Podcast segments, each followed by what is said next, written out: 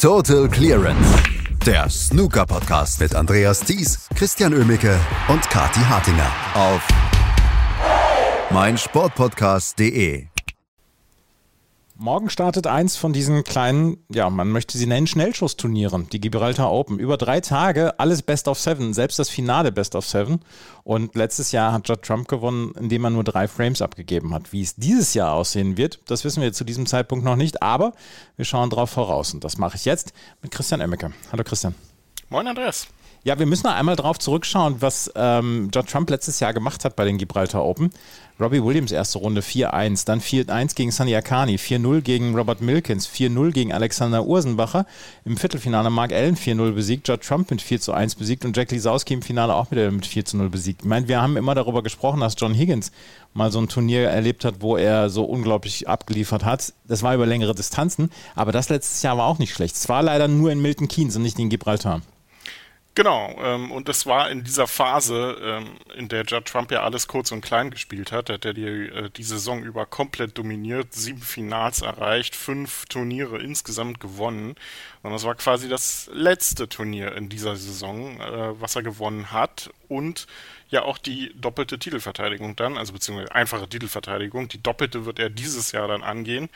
Und wenn wir uns noch ein Jahr zurückerinnern, waren die Gibraltar Open 2020 ja so das erste Turnier, was unter Corona, äh, der, unter der Corona-Pandemie litt. Dieser Auftakt in wirklich zwei irre Jahre, die wir dann inzwischen gesehen haben, ähm, wo ja ganz viele Spieler nicht da waren und äh, die Zuschauer mal dort, äh, mal vor Ort waren, mal nicht und eben drum letztes Jahr dann eben in Milton Keynes und ja, da hat Judd Trump nicht viel anbrennen lassen. Ähm, darf man halt aber, wie gesagt, auch äh, nicht so ernst nehmen, weil Best of Seven zum einen und eben auch in Milton Keynes ohne Publikum. Aber nichtsdestotrotz nur drei Frames abgegeben. Ja, also ich glaube, es ist relativ sicher, dass man vermuten kann, dass er das dieses Jahr nicht schaffen wird.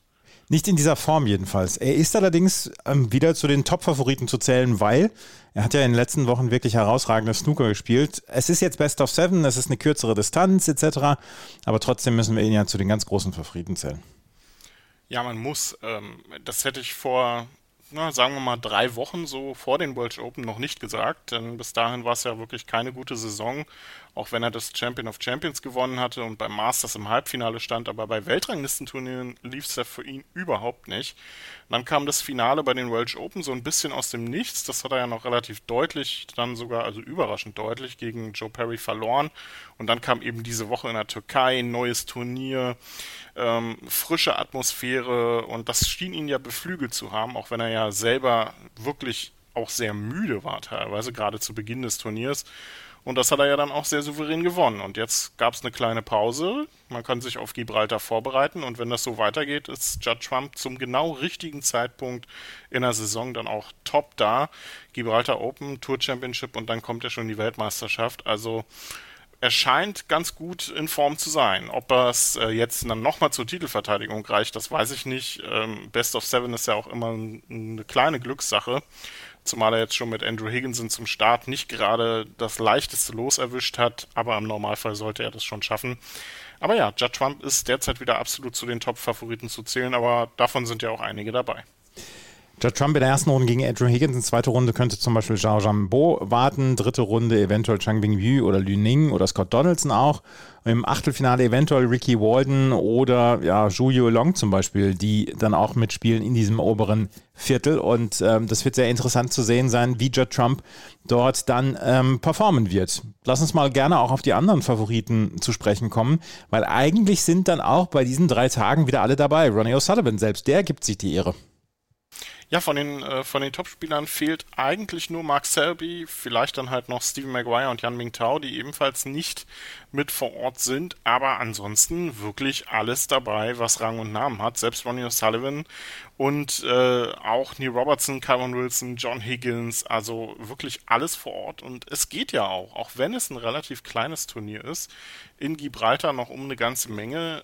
Zum einen um äh, noch einen Platz bei der Tour Championship, das äh, ist das Turnier der besten acht Spieler der Saison. Dort ist John Higgins im Moment auf dem Hot Seat, wenn man es so nennen möchte, auf Platz 8 ähm, platziert. Da könnte noch jemand an ihm vorbeiziehen, zum Beispiel Hossein Wafai der direkt dahinter ist, aber der müsste schon mindestens das Finale erreichen. Und da sieht man mal, wie wenig Preisgeld im Verhältnis es zu, zu den anderen Turnieren es jetzt hier in Gibraltar gibt.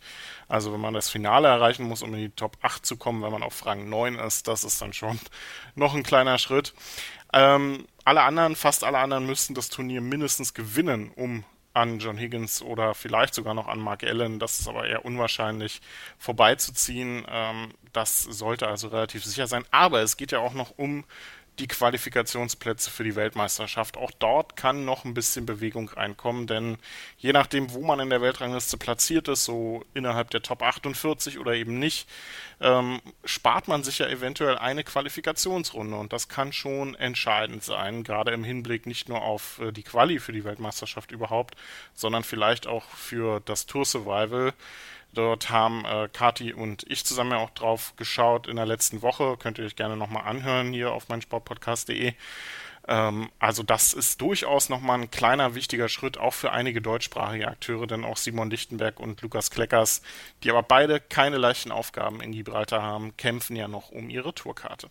Simon Lichtenberg spielt gleich als erster quasi gegen Li Hang. Lukas Kleckers spielt gegen Kyron Wilson. Gut, das hätte man wirklich, ähm, das hätte wirklich eine leichtere Aufgabe sein können, aber ähm, beide haben natürlich noch die Chancen mit einem guten Run dann vielleicht das Tour Survival zu erreichen, aber ähm, es müsste schon einiges passieren, damit die beiden noch eine Chance haben.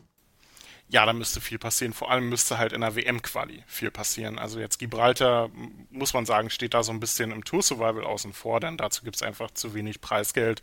Da müsste, wie gesagt, mindestens ja, Halbfinale reicht eigentlich nicht mal, mindestens Finale wenn nicht der Titel bei rausspringen, um da entscheidend Punkte sammeln zu können. Aber die WM-Quali, da geht es ja dann um richtig, richtig Schotter. 5000 Pfund pro Runde, die, da, ähm, die man da gewinnt, das ist schon entscheidend, gerade auch im Hinblick vielleicht noch auf, das, auf die Einjahresrangliste. Aber wenn man wirklich realistisch an die Sache rangeht, dann werden wohl beide Spieler, also Simon und auch Lukas, ähm, in die Q-School gehen müssen. Da ähm, beißt die Maus leider keinen Faden ab. Also da, das, da muss jetzt schon viel in der WM-Qualifikation zusammenlaufen, dass äh, sich das noch ändert. Aber wir erinnern uns, Simon Lichtenberg in der Q-School vor zwei Jahren ähm, hat er ja gewonnen und sich die Tourkarte zurückgeholt. Also der kennt das. Und ich denke mal, Lukas, ähm, der auch auf der ähm, damaligen äh, Challenge-Tour sich die Tourkarte vor zwei Jahren geholt hat, der kennt sich auch im Amateurzirkus im, im Prinzip ganz gut aus. Also die Chancen sind ganz gut, dass sie sich trotzdem dann auf der Tour halten können und sich die Tourkarte direkt zurückholen. Lass uns auch noch über ein, zwei Spieler sprechen, die in der letzten Zeit nicht in Form waren. Sean Murphy zum Beispiel äh, fällt mir ein oder Ding Junhui. Ding Junhui hatte jetzt eigentlich ein, ein sehr, sehr gutes äh, Turkish Masters, wo er ins Halbfinale gekommen ist, aber vorher hat er auch nicht wirklich viel kaputt gemacht. Die Championship League, da hat er ähm, performt, aber ansonsten auch nicht. Und bei Sean Murphy können wir sagen, das ist im Moment katastrophal, was er spielt. Und es ist nicht der Sean Murphy, der Weltmeister geworden ist, der Turniere gewonnen hat, etc. Das sind so Spieler, um die man sich im Moment so ein ganz kleines bisschen Sorgen machen muss. Hast du noch sonst Namen auf dem Zettel, die ja im Moment einfach nicht die Form haben, die sie früher mal hatten? Naja, ich habe so ein bisschen Sorge gerade um, um Luca Brissell, der ja zu Jahresende 2021 ganz gut in Form war, jetzt aber auch die letzten ein, zwei Turniere wieder ein paar Schwächen offenbart hat. Also da fände ich das unglücklich, wenn er jetzt zum Saisonende ihm da so ein bisschen die Puste ausgeht. Und ähm, hier in Gibraltar ist ja vielleicht dann auch nochmal eine gute Chance, in die Top 16 reinzukommen. Zum Beispiel so jemand wie, wie, wie Ricky Warden, der ja wirklich eine herausragende Saison bisher spielt, könnte es da noch in die Top 16 schaffen und sich somit direkt für die Weltmeisterschaft qualifizieren. Also das wäre ein Riesenschritt. Auch Hossein Wafai ist nicht mehr allzu weit davon entfernt. Wenn der es schafft, sich für die Tour Championship zu qualifizieren, dann könnte er es eventuell auch in die Top 16 schaffen. Also da spielt noch eine ganze Menge mit. David Gilbert ist schon ähm, wieder ein Stück weit dahinter, also da müsste viel zusammenlaufen. Ja, und Sean Murphy, den du angesprochen hast, der wird sich nächste Saison vielleicht mit seinem Platz in den Top 16 auseinandersetzen müssen. Noch hat er genug Punkte auf dem Konto, aber er hat dann eben nächste Saison auch sehr viel zu verteidigen und wenig auf dem Konto aus dieser Saison. Also da wird einiges im Argen liegen bei ihm. Da muss er ordentlich Punkte holen, damit er in die Top 16 bleibt. Und ja, bei Ding Junhui der ist im Moment, ähm, glaube ich, fast weiter von den Top 16 entfernt als ich. Insofern, ähm, da braucht man sich jetzt, glaube ich, keine Gedanken machen. Der wird wahrscheinlich zum Saisonende auch aus den Top 32 fallen, wenn da jetzt nicht ähm, Richtung Weltmeisterschaft wirklich nochmal ein richtiger Wendepunkt kommt und wenn das jetzt keine Eintagsfliege war, die er ja gezeigt hat in der Türkei, auch wenn das halt wie gesagt ein gutes Turnier für ihn war, aber bei Ding Junhui ist das ja ganz gerne mal so ein Turnier gut und danach verschwindet er wieder von der Bildfläche. Also da muss man gucken, wie das läuft.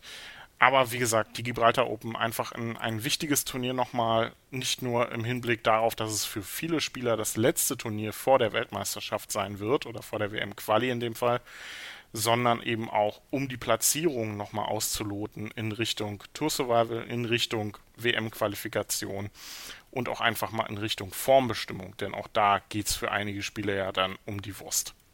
Aber das ist ja eigentlich ganz schön, oder? Gibraltar Open, eher wenig Preisgeld, nur drei Tage, Best of Seven und trotzdem sind alle dabei und ähm, die Wichtigkeit ist durch den Termin gegeben. ja, irgendwie schon. Ne? Ähm, es ist äh, ein bisschen schade, dass wir äh, dieses Jahr auch wieder keine Amateure vor Ort haben.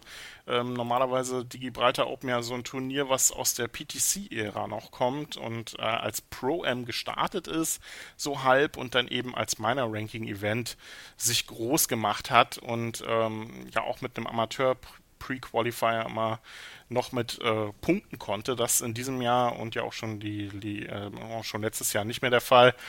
Aber nichtsdestotrotz ein wirklich wichtiges Turnier, einfach aufgrund, genau, wie du schon gesagt hast, der Terminierung. Und da muss man eben gucken, dass man jetzt das Wichtigste mitnimmt. Und hier macht es eben nicht viel aus, wenn man früh rausgeht. Andererseits kann es eben nochmal eine Saison retten, wenn man jetzt hier wirklich nochmal die letzten Runden eines Turniers erreicht. Und für viele Spieler ist das ja vielleicht auch nochmal die Chance, ähm, Punkte zu sammeln, und vor allem auch sich Selbstvertrauen für die WM-Quali rauszuholen. Auch an die beiden Damen denke ich da zum Beispiel, die aber auch keine einfachen Aufgaben zum Start haben. Also Noni trifft auf Ryan Day zum Start und Rian Evans bekommt es mit Jamie Wilson zu tun und damit treffen hier so zwei Sorgenkinder ein bisschen aufeinander.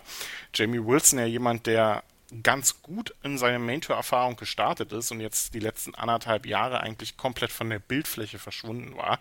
Und Ryan Evans, die ja immer noch auf ihren ersten Profisieg wartet, also das vielleicht eine gute Gelegenheit für sie, den endlich zu sammeln. Ronnie O'Sullivan ähm, wird starten in das Turnier gegen Ben Woolaston, also auch ein unfassbar interessantes Match direkt zum Start für ihn. Also bin ich wirklich gespannt, Ben Woolaston mit der Chance hier gleich zu Beginn für eine Überraschung zu sorgen, aber vielleicht auch eins der Highlights der ersten Runde, sowas wie Neil Robertson gegen Liang Wenbo. Oder auch was für die älteren Herren haben wir auch noch Jimmy White gegen Anthony Hamilton.